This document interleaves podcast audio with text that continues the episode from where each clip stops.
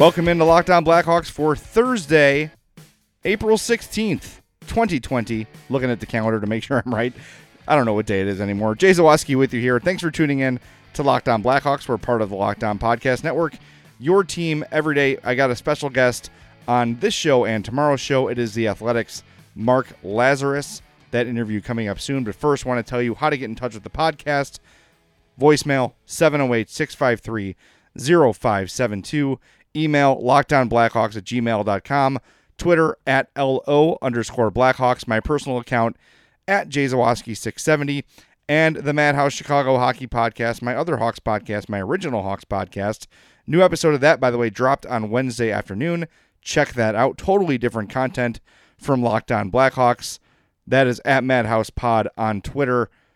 But I want to get right to this interview with Mark Lazarus. Mark Lazarus of The Athletic, thanks for joining me here on Lockdown Blackhawks. Appreciate you taking some time out of your very busy night of lockdown and watching Netflix.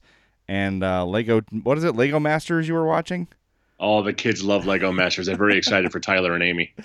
I, I started watching one of them, and uh, it just was it was making my mind explode. Because, like, wow, how can they even get themselves I have to no idea level? How they do it, yeah. Yeah, it's crazy. We've been, uh, my wife and I, as most people uh, middle-aged do, we, we've been playing Rummy uh, a lot. So that's what. Wow, you are old. Yeah. You start playing Brit. Bridge next and backgammon. I know that's that's what's coming. That's what's coming next. But uh, yeah, truly feeling very very old playing Rummy every night. But it's I just can't look at a screen anymore. I'm just you know, ugh. Anyway. Well, the thing is, I I I spend all day with the kids. You know, my wife has like a real job, so she has to work from home like all day, and so I basically have the kids with me all the time. And I have to work. I have to like you know answer emails and Slacks and send out texts and write here and there. And it's. But it, it, it's mostly just, you know, corralling the kids. And, you know, the eight-year-old, she can just kind of do her thing in her e-learning. But the four-year-old, my God, that's a full-time job. Yeah, we are um, – I, I think about this a lot. Like, I have an only child, which is a handful. We I shouldn't say we have an only child. Like, we adopted an only child. I have one child. And so, sometimes I feel like, would it be easier with two?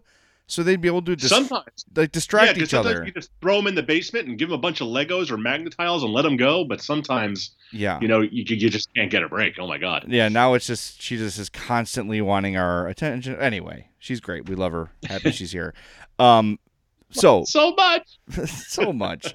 Uh, but to get to to get to hockey here uh, today on the Laz and Powers podcast, uh, check that out. Obviously, wherever you get your podcasts, you guys had Steve Larmer on the show.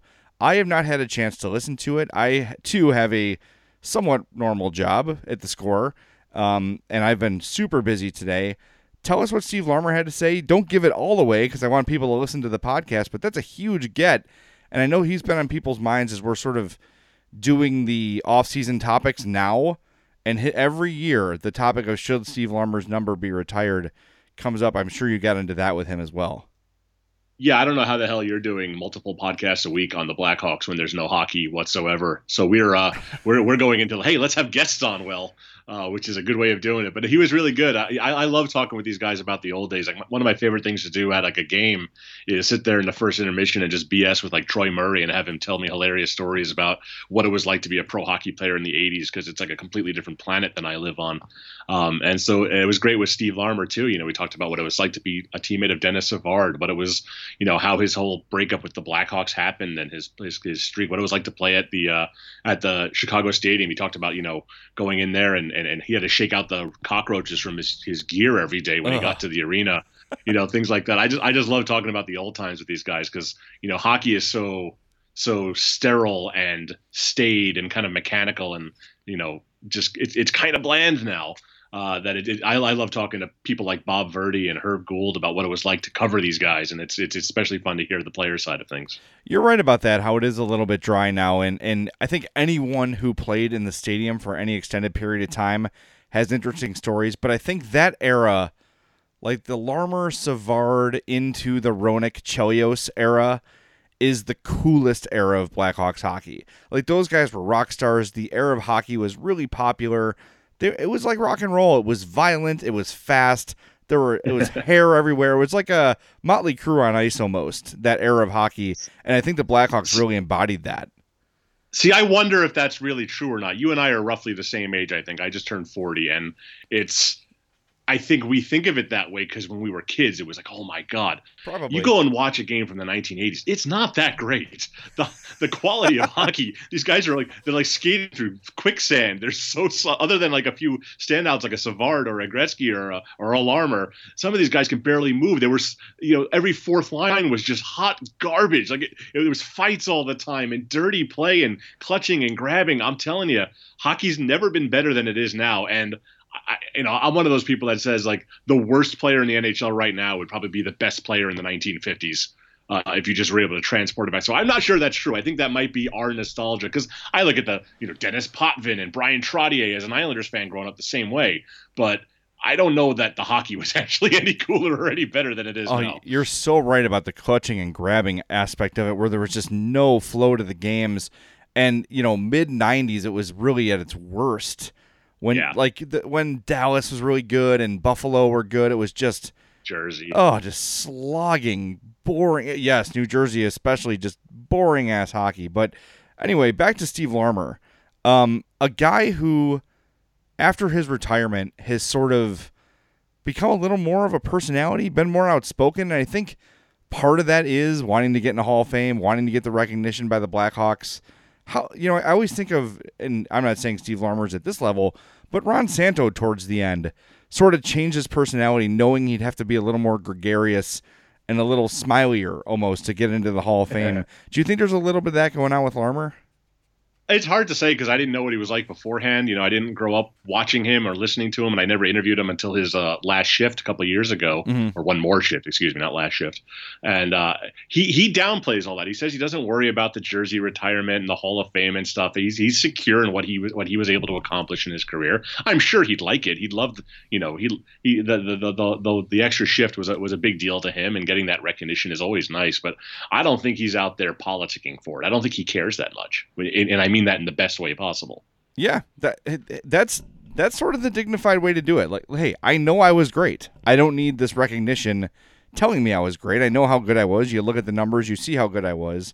So it's kind of a graceful way to do it. And I do. You got to think, he retired at like thirty-four years old. So I, I mean, he didn't really get to pad his stats very much. So he, his stats are kind of truncated. It's, you know, he's just got to a thousand. He's got just more than a point a game. So his numbers are spectacular, but it's not like he's got fourteen hundred points out there either. So it's, you know, he's one of those guys where if you didn't watch him play, you might not have realized how good he was. And he's he's on the list of guys that should be in the Hall of Fame, but he's not even the top Blackhawks guy who should be in the Hall of Fame when you start with Doug Wilson there.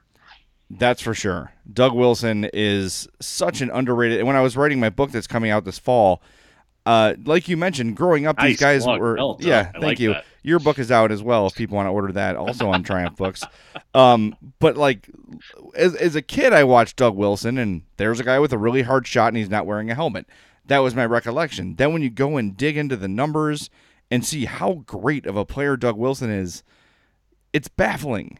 As to how yeah. and and you add on to Doug Wilson the whole one of the best G Ms in hockey for a really long time thing, and it's like, how has that not happened yet?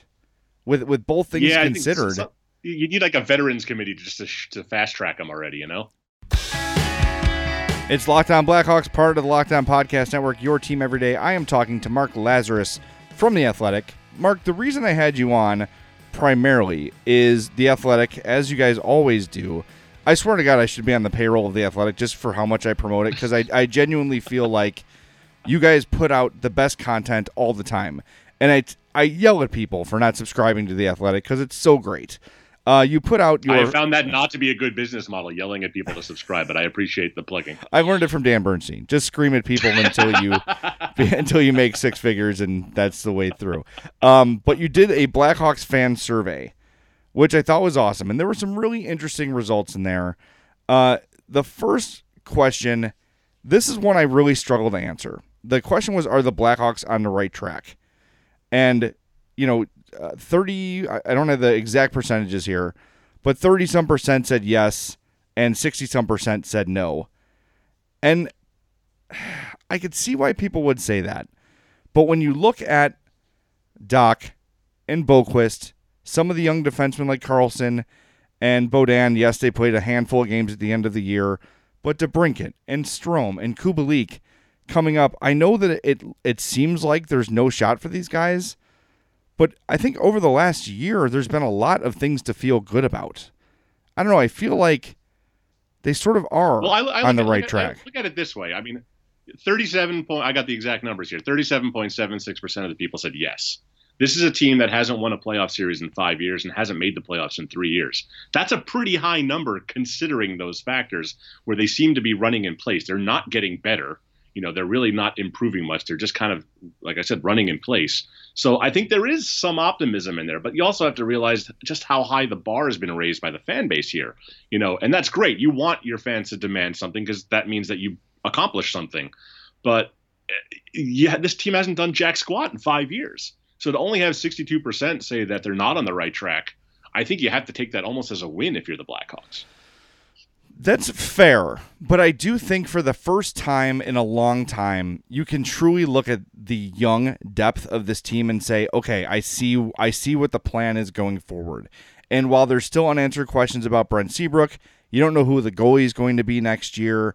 You're not really positive of the cap situation for a lot of reasons, but there's a lot of good young talent coming up. And I think the way Doc came on towards the end, and that's what's so frustrating about this season. Well, one of the many things that's frustrating about the season ending when it did was you were finally starting to see Doc become a factor every game, you know, and, and it, that, that whole development thing gets paused, but there's a good young defensive group here on the team. And of course we don't know how good they're going to be. We don't know how good Ian Mitchell's going to be, but for the first time I can see four or five years down the road with guys on this team being major contributors. And I haven't seen that even when Jukka Harju was here. I liked Jukka Harju, but I didn't see him as a star type of player or a potential all-star type of player. I'm seeing that with a lot of these young players on this team.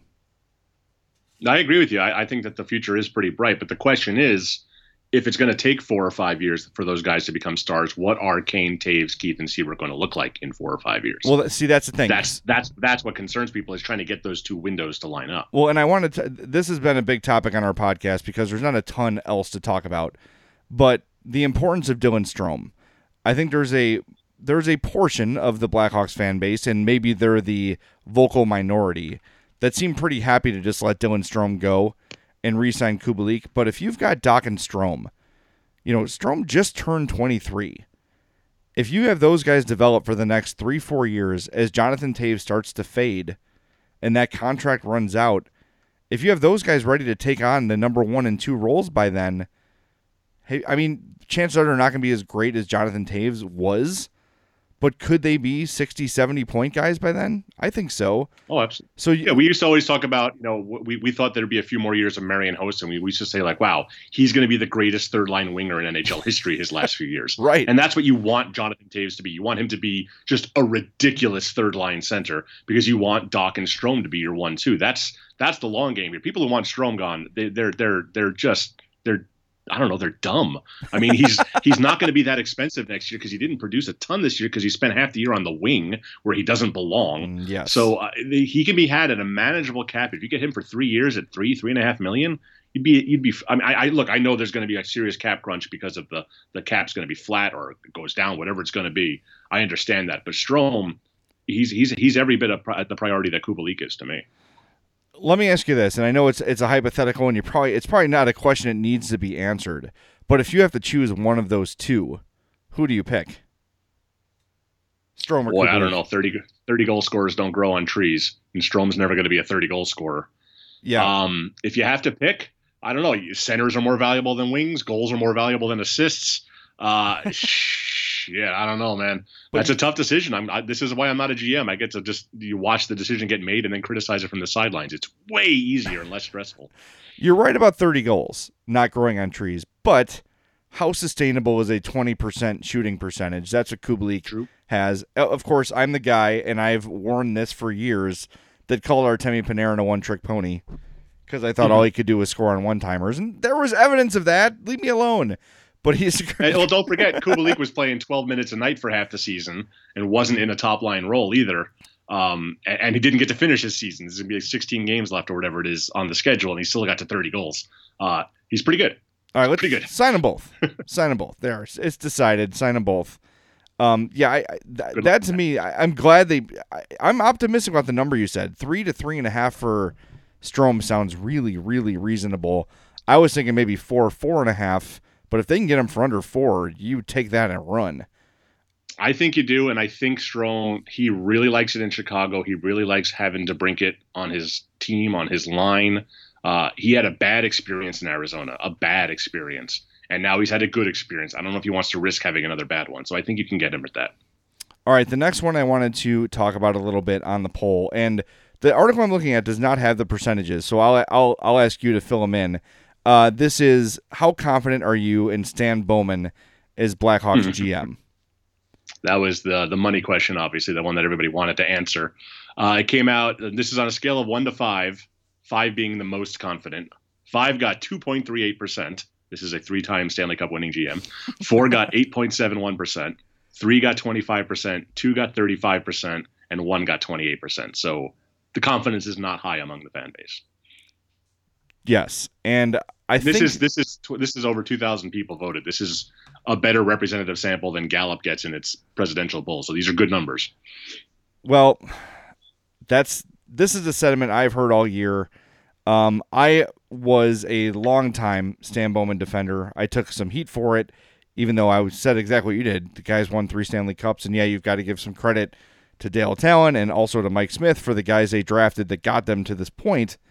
But maintaining three Stanley Cup teams is, is very, very difficult. However, and you and I have sort of, I wouldn't spar is too too strong of a word, but we've discussed this before. To me, I think the Brent Seabrook deal was sort of the beginning of Stan Bowman's slippage as a G M. Oh, and, no question. And that's the worst. That's the worst deal he'll ever he'll ever make in his career. Yeah, and I I know there's been a lot of nice moves, sort of under the radar things that he's made, like all the international signings you can talk about and give him full credit for those because they've been really, really good. From Panarin, of course, the best, Kubalik, um, David Camp, Dominic Cahoon, all these guys that he's brought in on these on these uh, you know, European deals or whatever you want to call them, they've been great. But the big investments haven't worked out. And I look at what he did this year, trading for Andrew Shaw, trading for Calvin de Haan, and there was a point in this season where Calvin de Haan was the Hawks' best defenseman. I don't think there was much question about it. But both guys were damaged goods. Both guys were out for the year. And those are failures. And it's sort of, I don't want to compare it too much to, you know, Gar Forman and John Paxson, seemingly like, and I know this just changed, but for a long time it felt like they just have a job as long as they wanted to simply because, because of loyalty. While I don't know who a better G M would be than Stan Bowman at this point, at what point is there is there accountability, right? You know, he fired Quenneville, brought in Colliton. That hasn't worked out. When does Stan Bowman or someone pay the price for the failures that have been? You said they haven't done jack in five years. If it's truly, air quotes, one goal, then what are they waiting for? What, why are they waiting to make a move at G M?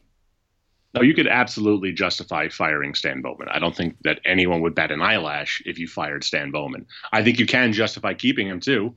Uh, like you said, the, the, the, the drafting has been impeccable, and a lot of that goes to Mark Kelly. The European scouting has been fantastic. A lot of that goes to the European staff, but Stan oversees all that. He, he's the ultimate arbiter there. He's the guy who does the final bit of recruiting for the European guys. He makes the ultimate call with Mark Kelly's picks.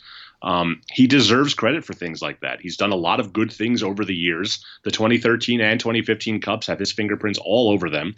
You know, how much, how many of us laughed when he acquired Michael Handzuis in twenty thirteen? That worked out pretty great. Um, he's done a lot of good. He's made a lot of bad decisions too. You can, yeah, I'm so ambivalent toward this. I don't have a good, I, I wish I had like a hot take here, but I just, I see both sides of it. I see absolutely why so many fans want him out. And I also see why you would keep him. He's done a lot of good. He's built a, a, a good organization.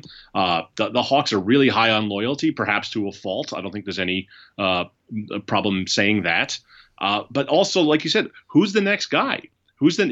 I, I can't profess to know every up and coming assistant G M, but it's not like you're going to get a, uh, you know, Julian Breezebaugh was that guy while Yzerman was in Tampa. Well, then Yzerman left, and Breezebaugh's not going to leave Tampa for Chicago. So I don't know if there's like an obvious choice. Right. You know, you could say, well, from a coaching standpoint, well, Laviolette's out there, Gallant's out there, Boudreaux's out there. Who's out there as a G M? I don't know that there's a better option out there. So I just, I'm just so ambivalent about this. I, I don't have a strong feeling. I know the fan base has its opinion, and they're entitled to it. They spend a lot of money on this team. But I don't see an easy solution here, no matter what you do. And the Blackhawks, if history is any indication, they're always going to err on the side of loyalty. More on Stan Bowman from Mark Lazarus in one minute on Lockdown Blackhawks. My guest on Lockdown Blackhawks is Mark Lazarus of The Athletic. We were just talking about Stan Bowman's future with the team and the fans' confidence in Bowman as G M. And I think, and I've said this a couple times uh, over the last couple months, my true feeling is that if Bowman is, air quotes, I d- I've done that twice today. I'm really sorry about the air quotes thing. Uh, but if, if you know, we can't see you, right? If this he's, is a podcast. I know, I usually do. I usually make the sound, but you don't know that sound. Um, but if he's let go or relieved of his duties, it's going to be, he'll probably be elevated to some other advisor or whatever they want to call it, because because of the organizational loyalty. And someone like Al McIsaac is going to just bump up. And it's not truly going to be a different thing. I think here's part of the reason I think that it would make sense to move Bowman, to fire Bowman rather, would be I would like to see a G M come in here that's not part of the organization and look at this thing without yeah. the affection for the guys that won the Stanley Cups here, and take a good hard look at what Keith has left, what Toews has left. I mean, Kane, he he seems to get better every year, so you can probably remove him from the conversation. But I want someone to come in here and look at it seriously and not say, like, you know what, Brent Seabrook, it's probably better for us to not have you, but you're Brent Seabrook and you won us three Stanley Cups. I want someone to come in here heartlessly and evaluate this team. And I don't know if no, Stan Bowman if, or anyone... If you're going to fire yeah. Bowman, promoting from within is dumb. Yes. I mean, if you're going to fire Bowman, it. it's because you want complete fresh perspective on things. And I wonder if that's even possible with Rocky and with McDonough too. So it almost like yeah. you're saying, okay, I see the point in firing it, like why people would want it done. And I sort of do too, but I need it to be this ideal scenario where it's an outsider who's not loyal, blah, blah, blah, blah. And chances are that's not going to happen. And I don't know who the hell that guy is. So like I said, I'm just, I, I, I'm just so vanilla on this topic because I just don't have a good, strong feeling either way. I could totally justify both sides of it. Speaking about speaking of things we don't have a good feeling, a good solid feeling on, Jeremy Colliton as head coach. Yeah. The next poll question, how confident are you in Jeremy Colliton as Blackhawks coach? Yeah, the the, the numbers were similar here uh, that they were for, uh, it was mostly ones, twos, and threes. I think it was, was it uh, one point six percent were a five, six percent were a four. Uh, twenty-five, thirty-four, and thirty-one at three two one. So, uh, and, and again, I don't know what, what the Blackhawks have in Jeremy Colliton. There's been so many mitigating factors, and I hate making excuses, but the fact is he got thrown into it midseason last year, mm-hmm. and horrible that situation. Didn't work out well.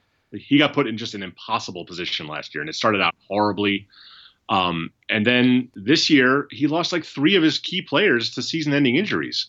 And now you could blame that on Stan Bowman, but at the same time, you know, I don't know what the Blackhawks would have looked like at full strength. And both seasons, they got considerably better as the season went on. So I do not know. The third season is going to be the telling one for Jeremy Colliton. Well, like like you said, put in an impossible situation, re- replacing Joel Quenneville.